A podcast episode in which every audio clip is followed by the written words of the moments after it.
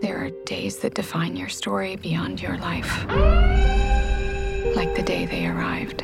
no signs of what might be called first contact. The objects measure at least 50 I'm Colonel G.T. Weber from Army Intelligence. Pack your bags. You're at the top of everyone's list when it comes to translations. Priority one. What do they want? Where are they from? You'll be reporting to me, but you'll be working with him when you're in the show. That's what they call in the UFO.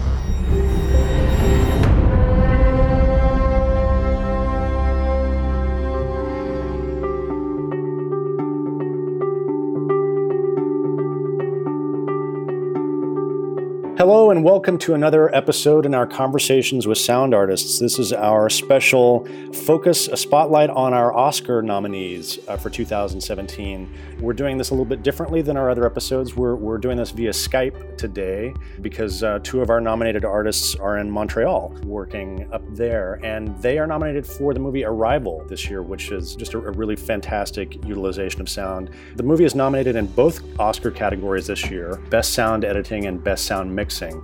So today we have supervising sound editor Sylvain Bellemare joining us, as well as uh, re recording mixer Bernard Strobel. So thank you guys so much for joining our podcast conversation today. You're welcome. it's a pleasure. I really just uh, wanted to congratulate the both of you. This is your first uh, Academy Award nomination, is that correct? Yes, it is. It is indeed. Well, uh, I think the the work uh, is incredibly deserving of, of the nomination.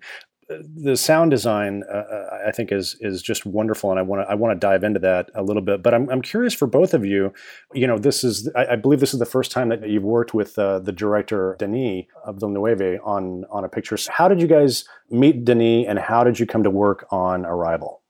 Uh, basically, we, we know each other, Denis, for a long, long time. Uh, Denis will grow up in the filmmaking here in Montreal. Uh, personally, I did my first film with him, with him 20 years ago, and I've been doing uh, four or five projects since then. But in that case, uh, it's my first American film with Denis.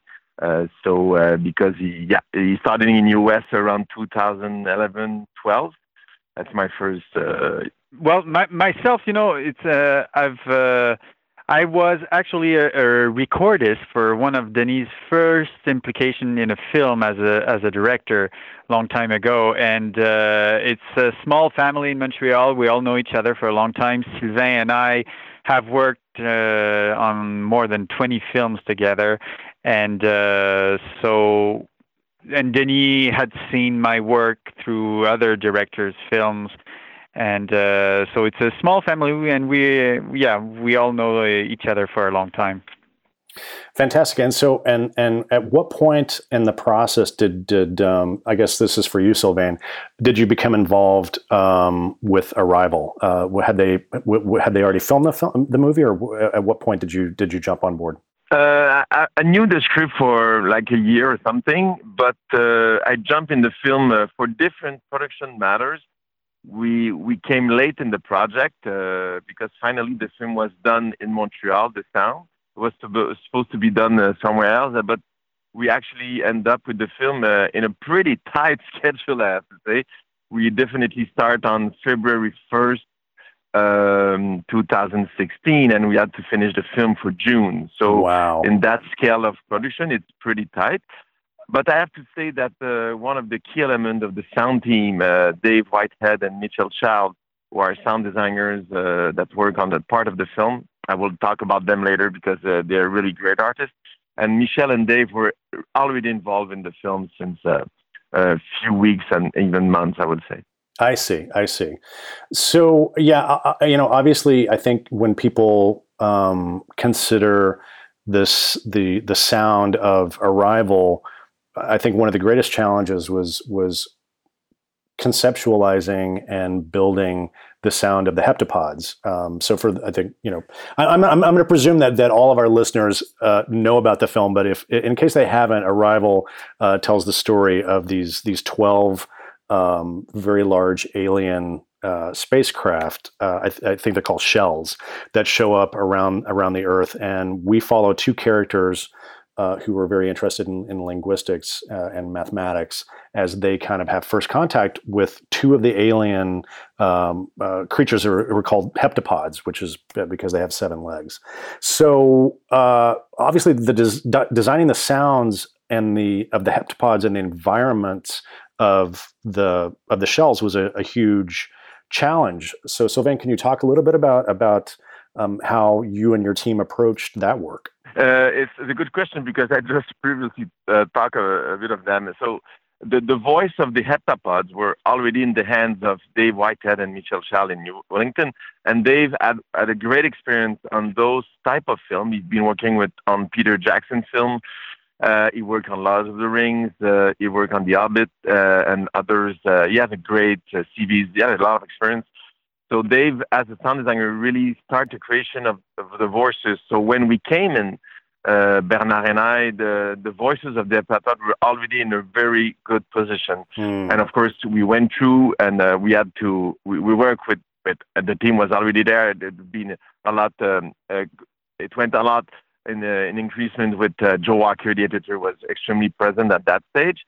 And then, um, so the voices were already in the process to talk a little bit about that, uh, uh, and that will come back to other question later. But the, the heptapod had to to sound really sacred, it, exactly like we go to a chapel and hear God. Basically, that was the the. The, the, the goal of Denis. That was your direction is to make them sound like God. Yeah, yeah. Uh, sacred voices we say. So yes. Uh, Dave went on on a very uh, clear line about using uh, natural sound. So uh, there's a lot of sound when you want to create something like that, but there's a lot of different sound, and and he had to to build also a language inside that. So it's not uh, dropping sound here and there. It's really have there's a structure, and he's been working uh, harmonically quite well to make that fit.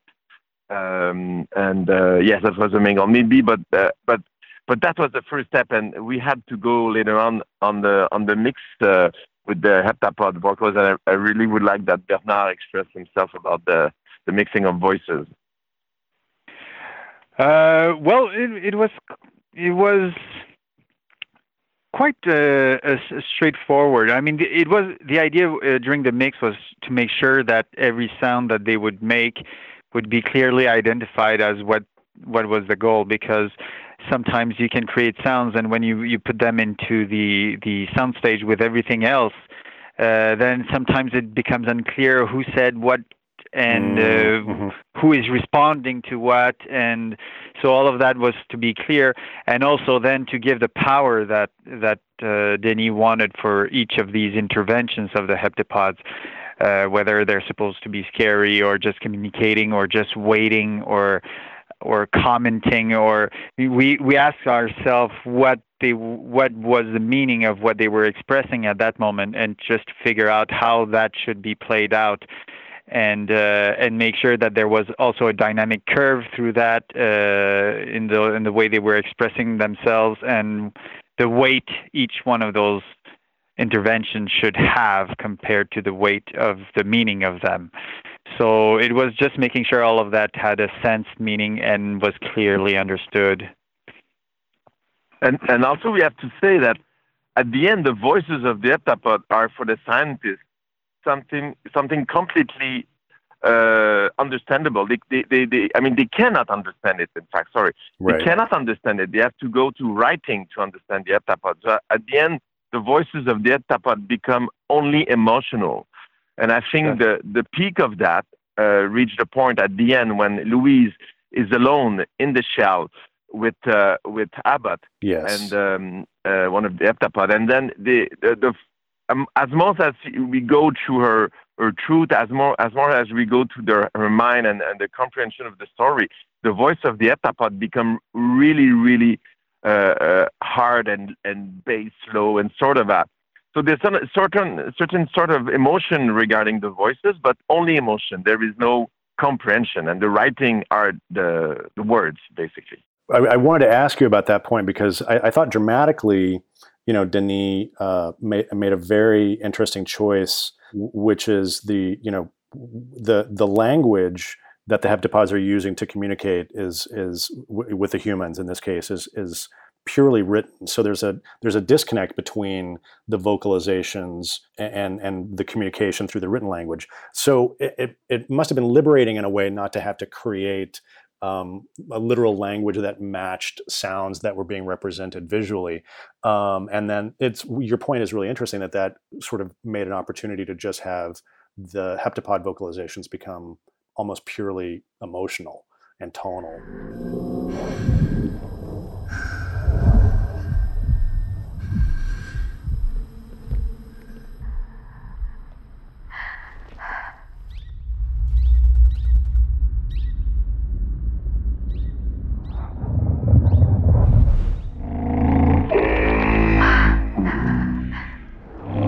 I'm, I'm curious because there are two main heptapods in the film, um, and they call them Abbott and Costello, which is pretty pretty amusing. Um, but are the voices different? Uh, it seemed to me like the voices were different for Abbott and Costello, like they, they had their own personalities. I will probably uh, say uh, it's it's hard to it's hard to tell, but if you got it something, it's interesting. But it it was it was very similar. But uh, I don't know, Bernard, what do you think of that? I uh, maybe Dave uh, did do some some subtle changes from one character to the other. Uh, I know we ended up for for for flexibility. We ended up mixing maybe some of uh, some of the two characters because because of a reaction we wanted there was not available there, but was available on the other one, and. Um, so depending on the movements that were that were on screen for uh, for uh, each one of the uh, Abbott or Costello, there might be some mixture. But generally speaking, I have to say that Dave had already separated both characters, so he yeah, might have injected some some some personality to each of them and uh, it, it's he. I'm sure uh, the question would be more to, to Dave and see if if he had planned that. But that's wonderful. That's wonderful if you if you feel some difference because you know it shows that maybe each one of them has their own character. Sylvain, can you talk a little bit about the um, the sound design within the vessel? Um, because I, there just seem to be a lot of interesting things going on in terms of of tonality and even you know in the in the shots when the vessels you know when the when the um, when the shells move they they they create really interesting sounds. Yeah um, the when the the vessel moves it was the same ideal to to you only use very only natural sound. Uh, with Denis that was the goal to have a very organic kind of uh, ancient sound. It, the, in a way the heptapods are are a future civilization that can see through time and they're very intelligent. But on the on the other hand, they kind of look really, really like Stone Age, sort of, uh, you know, uh, mm-hmm. the bear in the cavern. So it's a sort of mix uh, visually, and like their brain and their what they look is kind of uh, kind of different vibe. So the the idea of having an organic sound is to provide this concept of something extremely uh, natural. So the vessel, when it moves, uh, was magnificently de- designed by uh, Olivier Calvert uh, in Montreal. And we use a lot of um, rock sound and ice sound that we melted together and we morph it to different structures to make the movement as like if it, there's a mountain who's moving. Um, also, we'll see also in the shells, it's more clear when we close to the entry of the shell. There's this kind of a special wind um, also made on the same kind of structure, wind that does not exist in the real life. It, it's a real wind, but really, really switch all over the place, mm-hmm. uh, reverse all over the place, process all over the place, and make the wind sort of uh, interference uh, around the, the ship. And there is also some uh, radio signal that are spreading. The very, it's very subtle, especially when they go to the shell for the first time. There's like a lot of interference. Mm. Because the idea was also the idea was also that when they go to the shell, they're like uh, billions of thousands of kilometers from the base in a way. Even if that the distance is like one kilometer from the base, in fact, their communication is, are really, really tough to get. So there's sort of a, um, all, it, it, wasn't like that all the time for different uh, uh, cinema uh, uh concepts. Sometimes the voice was difficult to hear, sometimes not because there is a script that's going on and we need to understand. But the idea was to bring the, the radio communication to a level of a disconnection as soon as they go into the shell.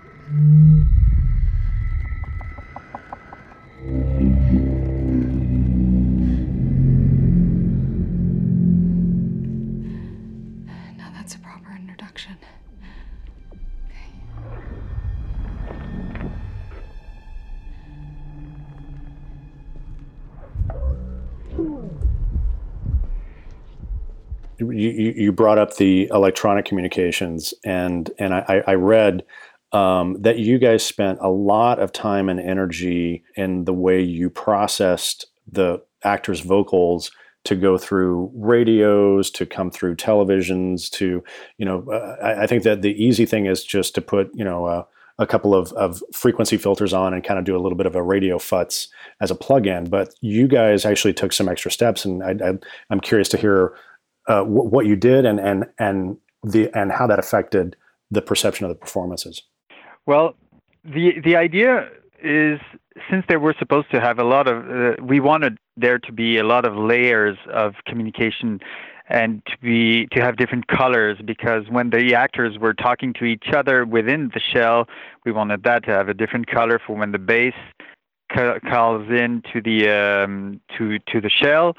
And there were all sorts of of uh, dialogue lines also through television, through kind of uh, let's say kind of a Skype uh, between uh, military bases, and through all all those things, um, we really wanted for for it to be different each one of them. And going starting using plugins sometimes you end up getting colors very similar colors depending on the plugins that you use and uh, also the interf- in, uh, the uh, the interferences uh, or the uh, static and, and breakups that we wanted to, to to be to be able to have were almost easier to to recreate in a very uh, naturalistic way using real communication devices that we could actually manipulate and move around and to create all sorts of problems in it and uh, the idea was to get inspired by the real things and then to to come up with new colors that were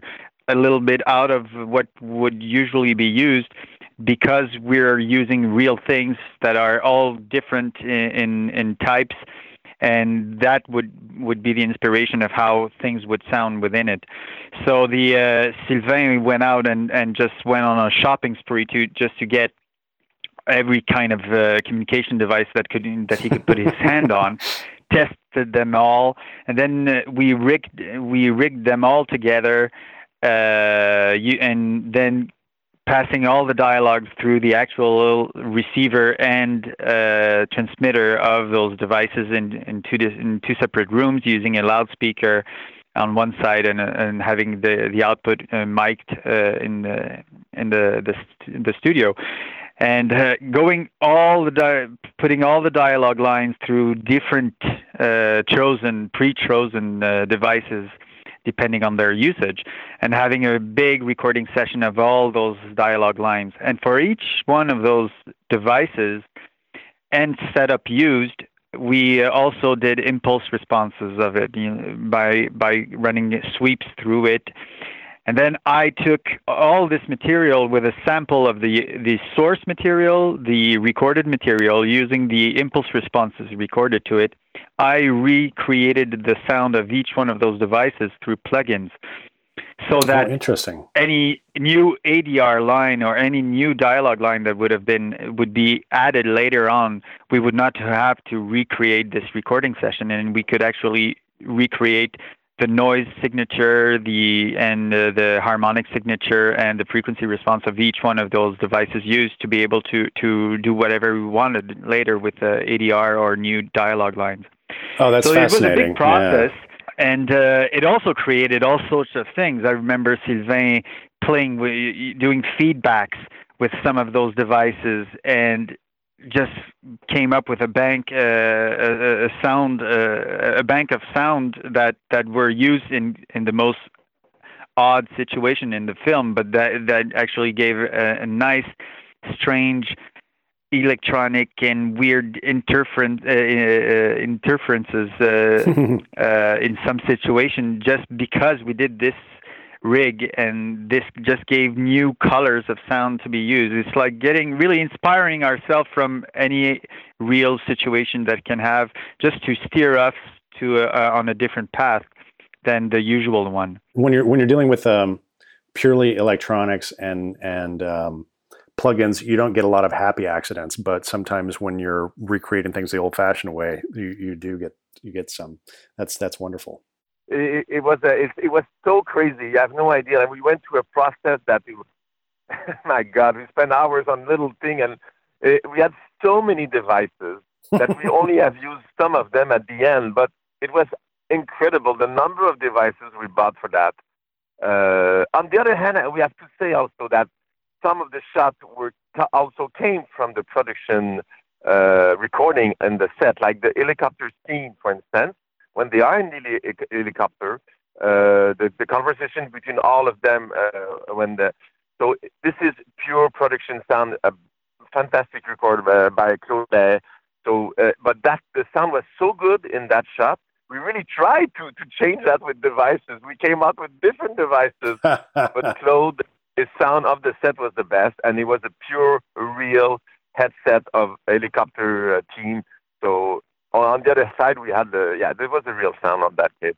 Oh, that's fantastic! And also, uh, all, all, but all, and what this scene, and also uh, uh, other recordings that we did later, is that for each take, each one, each time, the system has a different static, uh, random static that moves around, and that's you can hear that in the the helicopter scenes. There's all sorts of parasite sounds that comes into it that are random, and why not? That's the real thing. Let's let's use that and let's make sure of that. And also, you know, j- just to close up on the subject, there's the PAs inside of the of the base camp. There's oh, some yes. inside and there's outside of them. And those uh, and the Mathieu Baudin is the sound editor who actually handled all of those uh, uh, sound editings, yeah. and he he took one of those those uh, PA devices and he took it to to his uh, his shack in in the woods and recorded them a hundred foot away to and all the same dialogue lines we had that recorded a hundred foot away and that's that's what's in the film. So it, it's just going back to some natural colors and and um and uh, moving away from from yeah. the worn path the, the, the plugins yeah That's great. It's uh, it, it, reminds me of uh, you know what what Walter Murch used to call worldizing. Yeah, completely, mm. completely. Mm-hmm. It's the same school. It's uh, this is it's a, that that is the school, and it, it's a school that is really really present in Hollywood. Uh, the, the, the recording for all the biggest sound designer in California today, and it's still like that. It's as most as they can record on this on on real uh, environment or this is where, or even in Foley Studio, as more that they can record instead of going to a sound that already exists. This is yeah, it's, that's it's, right. This is the school. yes, yeah, absolutely. And it's the kind of the same sort of thought for the mix instead of using plugins and stuff. So yeah, of course. And Bernard, eh, by the way, I have to say that he's a in in his everyday life, he, he doesn't like plugins. Bernard is really work his hands. Is that true? No, but that's true, Bernard. I think you will agree on that. Yeah, he's really I, I, because we do a lot of film together, and sometimes I say to Bernard, "Why do you don't use this, this, this?" And he say, "No, no, no, I don't like that. I prefer to work myself." And he's right. He's, he's that's why he's there. So it feels better, right? It feels yeah, more... it feels uh, yeah. like like uh, one thing I, I love to do is like if there's a big loud music playing on top, well, I just hook up an old like huge 18 inch speaker and I just throw stuff on the on the membrane and just let play the music through it and just mm. record the vibration of it and just gives suddenly the room is actually moving. There's stuff like stuff vibrating on the walls and it's just creating stuff like that. This, there's stuff you just can't do in, with plugins, and yeah. it ends up using sounding all the same. Yeah, absolutely, absolutely. This is more of a question uh, for uh, uh, Bernard. Um, the score for this movie, the music is really just uh, absolutely wonderful. This is a another score uh, by Jóhann Jóhannsson, who um, also did Sicario uh, with Denis, and um, one of the things that I really love about Jóhann's work is um, he's kind of playing in an interesting um, middle space between sound design and music. Uh, and I wanted to really, this is for both of you to talk about the juggling act between sound design and score in this film and and how you uh, working with Denis made decisions about which element would step forward in a particular moment uh, between the design and the score and and how that kind of dance happened between those two elements. First it is true that uh, that, that that music is is is great in the sense that it's not recognizable instruments all the time and it's it's not also linked to any cultural influence either. So for the topic of this film that was great to have something that was so mysterious. And uh, it also brought us to a, a, a, different way because I we started the mix two mixers Luc Boudrias uh, um, uh, colleague here and friend and and myself. And when we started to think of how we would separate things between us, it we came up with the the idea of of having music w- that that I would handle the music and the sound effects on uh, of the spaceship together instead of the the traditional dialogue mm. music on one side and effects on the other because because of the the blend that would be happening between the music and the, the effects um, we thought that'd be a good idea to, to handle them like that. And, um, and it came up, to, and it became quite obvious that this, the, in some scenes, the music and the sound effects would just blend together, and nobody would could tell one from the other. And um, yeah, I'm, I'm thinking, I'm, I'm thinking really specifically about that first scene um, where where we, you know, we're we're in the ship uh, with our human characters, and then the two heptapods first arrive.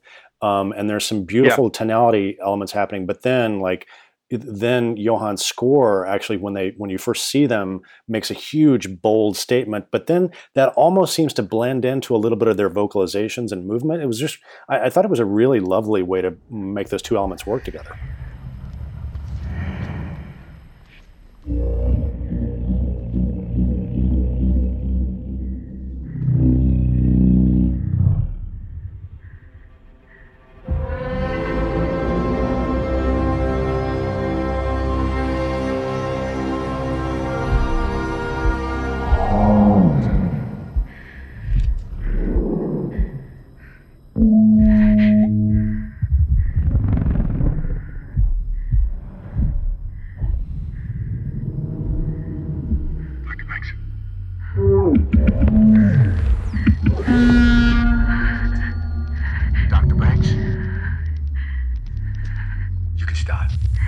There is exactly that. There are some places where the the vocalization and the music is both of them exactly at the same time, and nobody could tell what, even myself, what part of what we're hearing is the music or or the or the and it just played out like that. Some of it is random, but some some of it was was was looked for and, and it's kind of maybe random things that we were hoping for and that also Joe Walker had planned and he had Joe Walker was playing with the music and the, the heptapod voices for some time already, and he was already uh, he was already having fun with with with that relationship between between the two elements, and we just let that happen as it as it as it yeah. ran ran through, and and uh, also the score was beautiful in the way that it was letting room. It gave a lot of room. It was super powerful when it needed, and then left a lot of room for for us to be able to play a lot of a lot of subtle subtle things like like the the the breathing of Louise, or just make sure that we were able to to get all the anxiety of the characters, the the the the, the way they were afraid uh, um, and the emotions of the character were allowed to cut through very easily because the music just left some huge gaps in it with little with some sustain to keep the tension but the way it was scored it just left it left beautiful room for all sorts of stuff to to come in you know. That was great. And also we can we can talk uh, there's a lot of uh, the, the, the, for instance the helicopter scene for instance when you arrive to the shell for the first time. I think it's the most the, the music score there is absolutely my god it, there is every time i see the scene i i enjoy it so much and it was one of the goals because the helicopter is and has the same range as the music so the sound of the helicopter is mixing into the music and sort in a way that it's become only one thing i don't think you can you know it's it's it, i really i'm really happy with the the combination there of music and design. Oh, that's uh, yeah. I'm glad that you pointed that out because I, I noticed that uh, when I was watching the movie again. Um, because of course you you you know uh, Denis starts it with a kind of a, a it's the first time you've really seen the, the the shell, the alien ship, and it's a it's a wide shot and it's very dramatic, and the score is there. Uh, but then it seemed like the helicopter came in almost like a percussive element of the score before mm-hmm. the helicopter came into the frame. And I, you know, I, again, I just I was really blown away by the collaboration between the design, the sound uh, editorial, and the music departments. Um, uh, and, and, even you know, I, I, read a little bit about Jóhann and how he did the score, and you know, I, am aware that he used a lot of of human voices and tape loops, and it seemed like you guys were sort of aiming at the same thing, which was there's no I mean, neither one of you used electronics. It's really it's it's so organic, um, and and I think that's one of the reasons why the two pieces blend so wonderfully together. Yeah, I think one of the key code is that is that because because uh, Jóhann music was already there. Mm. It was clearly there. So when when we came to do the design, in a way, we just had to follow Jóhann's music, and it wasn't the, for the, that famous track, for instance, was there since the beginning. So we were kind of um, Jóhann prepared that music since months before. He was he was in the film way way before us. So it was a great guideline basically and and one of the best best quality of Jóhann music and those spots is that there's a lot of space for design. Yeah. You do his music, you take the space, but there's so much room for us. You know, it's not like he doesn't take all the, the screen. We have places to to work on. So which is and you know what? I, I never talked to him. We never. Talk, is that true? That's amazing. And that, it's true. And yeah. I don't know this guy. I never met him. One day, I think I'm, we need a beer together. really, and and, and it's it's just a, I mean personally, and Bernard did a fantastic job to to mix all this together to make a one sound. Basically, this is the goal anyway. Well, I would say it definitely. I mean, in, in that sense, it, it helps a lot. I mean, if you have the score uh, almost as a completed element as you're building your design work, then you know you get to avoid that kind of train wreck of, of elements that that that don't work together. Well, there there was a lot of work from. I mean, the the when when a composer brings music so early in the production, then there is a, certainly a lot of editing happening afterwards to match to the picture changes. And also, uh, Clint Bennett was the music editor on that, and he worked also a lot to make sure that the the original ideas of the score became uh, clear in the new picture edit uh, as the picture edit uh, moved uh, moved along. So the, there was a there was a good team around. The picture the picture editor uh, the picture editor doesn't doesn't uh, it doesn't stay locked just because the score has already been done, does it? yeah, exactly. Well, that's fantastic. Um, do you are, are there any other any other special sequences or anything that that you guys were particularly proud of that you'd like to call attention to? Uh, personally, on my side, uh, I would like to say that I, I think when you do sound in a film, personally, it's it's um, re- you really have to know where you are. What type of film are you? I mean, it's it's not only to drop sound in a in a on the image. It's really where are we? What is the cinema we are talking about? And I, I really want to say a big congrats to the play of Amy Adams uh, because I think Amy did something that I found extremely uh, clear that she played a character who was was suffering something in her life. She wasn't she wasn't there when the film starts. She's not a happy person, and there's something happened in the film. She get a connection with a world that nobody can connect. Uh, she when she put her hands on the the glass in the heptapod shell, she there's there's literally something that go into her her mind and her body, and she will in a way be more alone than ever. Mm. And I think the way she played, the, that the vibe that she had, brought us in a sort of um, of a world that for us, and I mean personally, we were able, to, I think, to follow. We tried to follow her. Basically, what I I don't know if we did that, but it's like if the sound follow her. It's like the the sounds come from her. So yes. that means, of course, sometimes when you tr- those kind of things are probably way much more intellectual than real. yeah. but this is something that I fascinating me about, and I think she she's so good. She's such a great uh, actress. She's she never quit that stage. For instance, she's often she dreams in the film. There's many moments she fall asleep. Yes. And she dreams and she wake up. There's and also not talking about the the flash forward that people think it's flashback. And anyway, so all of those elements bring her in a in a world that where where is she and she's alone. That's that's and she will be, uh, be alone for the rest of her life, basically. Yes. So yeah, I mean, so that was anyway, sort of.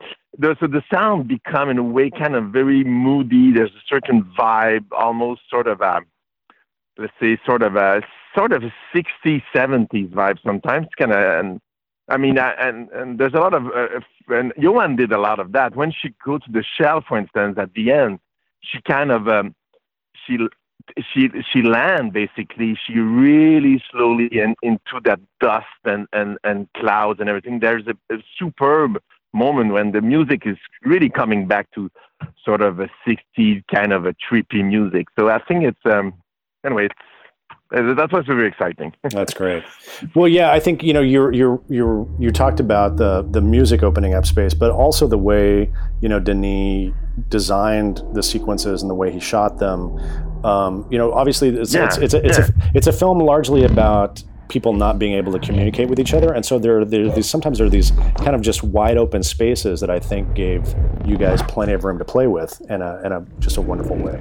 I could, I would like also maybe the, the yeah, the way Denis and Joe uh, uh, planned for the sound to be part of the film also gives gives a lot of uh, um, leisure to to take that space.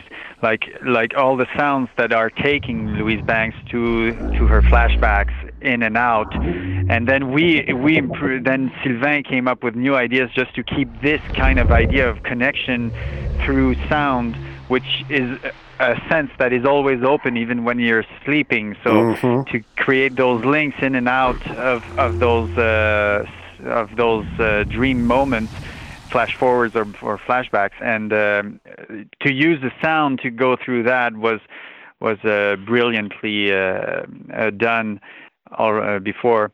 And um, yeah, well, there's you were you were asking for another some scenes that were that could be worth mentioning. Well, when when we're go, going for the first time in the shell to create this idea of distance between the shell and the base and the fact that it's getting really deep inside. Mm-hmm. And um, also to create all sorts of mood, there was actually a character that was created in post production completely to keep communication open all the time communicating every step of the way, and that that was that was, if I'm not mistaken, that could have been, I think, Sylvain's idea to to bring this up in there, and that really? allowed wow. allowed us to. I, that allowed us to to be able to bring it in and out whether we wanted to to to get closer to the characters and create silence but to do to do this silence well we needed to have that noise all around to be able to to carve in and out of that and right. uh, that uh, that was a that was a great something really added to the to the film uh, that that, that uh, in that scene that that creates this mood of stress we sometimes we barely hear them and then they come back and uh, just gave us material to be able to play with uh, well, to create tension. That's and, that's really fascinating. So you you were able to use that kind of that ever present, um, just kind of d- discussion of what was happening to build the tension, and then sometimes you would take that away, and that would lead you exactly. to an, an even more kind of internal moment for Amy Adams. Exactly. Wow. And, and also, uh, Bernard can talk about uh, when the first time she go to the shell, for instance, the she she came out of the base and all the all the mm. all the sound radically come from inside her hazmat. So we really, with her, is uh, really uh, ra- happy with that. It's something that really completely was done in the mixing room, and there's a lot of uh, great things. Also, I would like to talk about the how we did the, the logograms. That was an enormous sure, amount yes, of, of course. work that uh, we, we, we started in Paris because the Foley team was in Paris, led by Nicolas Becker, who is a, a fantastic Foley artist, one of the best sound person I ever met in my life. He's a, he's a pure genius. And uh, Nicolas was uh, behind um, the Foley of Gravity and the Foley uh, uh, by Cuaron, and, and uh, the Foley of Gravity is uh, is a masterpiece, in, in I think in the history of cinema. I, I'm not uh, I'm not joking. He also was the Foley artist be, be uh, behind Ex Machina, which is a, a very uh, uh, clear job and something. So Nicolas did uh, a lot of production of uh, uh, creating those sounds from water and vegetables. Really? And then we came in Montreal. We came back in Montreal where the the uh, sorry for that. And we came back in Montreal, and then one of my uh, editor, Mimi Allard, was able to to uh, uh, edit all those things. And so uh, the the creation of the logogram at the end, it be, they're really simple in a way. When you look at the film, it doesn't sound that special, yeah. but the amount of hours behind that was enormous. And uh, and uh, yeah, so it, it was so it's exactly like the the ink, the writing when it it, stuck into the the glasses. So it, Yes. it was uh, really exciting. Well, that is, it sounds so. Your your Foley your Foley artists were in Paris. Your sound designers were in New Zealand. You guys were in Montreal, making this American like how with this that seems just crazy. yeah, and, and in Montreal we had other people. I mean, the biggest team by far was in Montreal because we had Olivier Calvert, Pierre Gelaudet with a fantastic job about all the naturalistic sound, uh, and then. Uh, uh, sorry, I'm in my car actually, and there is a beat going on. okay, sorry But- for that. It's uh, I'm, I'm I'm also a father right now, so I I have my daughters coming coming from the pool. So sorry. Yeah, right. the, the the the main team was in Montreal.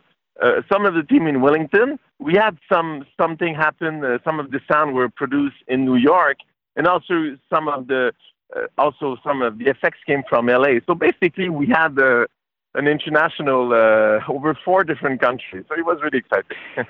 very interesting in, in, in a film where where that talks about communication between different countries Yes. and we, we end up we end up creating this with this exact same type of communication it was a it was a very exciting project. And i wouldn't i, w- I would be sad not to mention also the the the the strong will that uh, Mel Studio took into creating and c- putting up the the the stage to allow for this project, which is kind of bigger than what we're used to here in Montreal. And they they they went all out into making sure we had everything needed to to do this. So hats off to them also. Yeah, I wanted to ask you a, a little bit about that because um, you know uh, this was obviously a pretty pretty big um, you know American studio film, and I understand that that uh, the deadline was very tight, and um, and I just wanted to you know ask you about what what what was it like to have a kind of a, a project that size and that complicated and that rushed go through go through Montreal with you guys.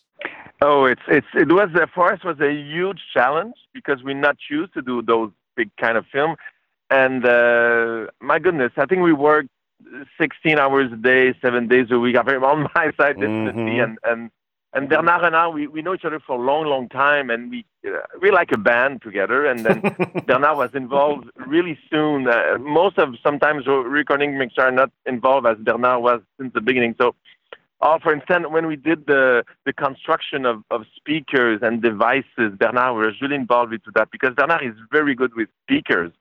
He started to build speakers when he was really young. Uh, we have to say that. So he's very, very good with, with speakers.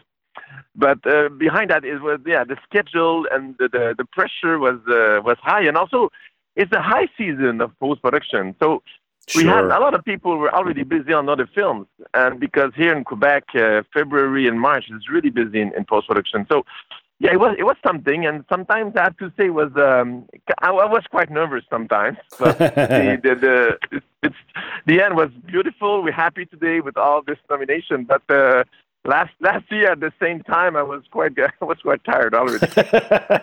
yeah, we had we had for the mixing stage we had to uh, to upgrade the consoles to the the Avid S6, and we basically had two weeks to learn it before the, the coming into the mix. And um, like I said, we were two mixers at first, Luc Boudrias and I, who did pre-dubs um, in different stages, and then we started off the, the final mix. And for um, unfortunately, for a personal reason, um, uh, Luc had, had to uh, quit the, the the film, and so I eventually came up. I had to mix the whole thing on my own, and uh, by the end, I was working 15, 16, even 20 hours a day. And eventually, at one point, I had eight faders who just stopped working oh, on the board, oh which was it. It could have been replaced very easily. I just didn't know how, and I didn't have time to get the information. And with all this pressure around uh, working uh, in this situation, it was it was quite it was very it was quite challenging. But I think that throughout this, what made it all possible is first, Denis had confidence in us, which was wonderful, and also we had confidence in the film. We failed the film. We knew we knew how how it should be going, and we had a good relationship also with uh, Joe Walker. And it, it, when you know where you're going, it makes everything easier. And uh, even if it's long hours, and uh, it, it just made made things, you know, hard work, but we we knew where we were going with all of that, and it, it and, just made and also to to, to mention uh, Bernard, uh, the, the, the the producers were so cool. uh, Aaron yeah. Ryder, Dan Levine, uh, Mike uh, Mike Jackman from Film Nation.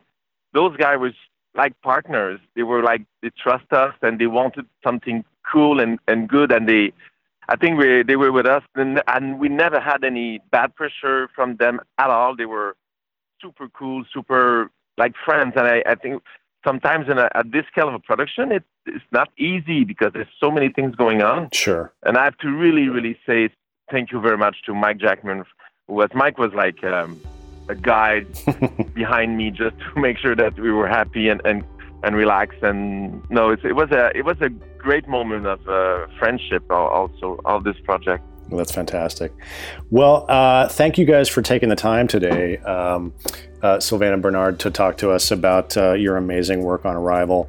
And uh, you know, best of luck in a couple of weeks at the Academy Awards. I know this is your this is your first nomination, so this must for both of you. So this must be a very exciting time. It is very yes, exciting, is, very uh, overwhelming, and uh, we feel very honored to be there because there are some very nice sounding films around uh, on those lists also, and uh, to be uh, sharing that moment with them is, is really an honor. Yeah, we're going tomorrow to London for BAFTA. So. That's right. That's right. Before the Oscars, you have the BAFTAs, so you're going to London for the British yeah, Academy. Yes, yeah. congratulations on that as well. Well, good luck for both awards, and um, yeah, uh, congratulations again on just uh, fantastic work. So this is Glenn Kiser signing off from the uh, the Oscar podcast. This is a co-production of the Dolby Institute and the Soundworks Collection. Thanks very much.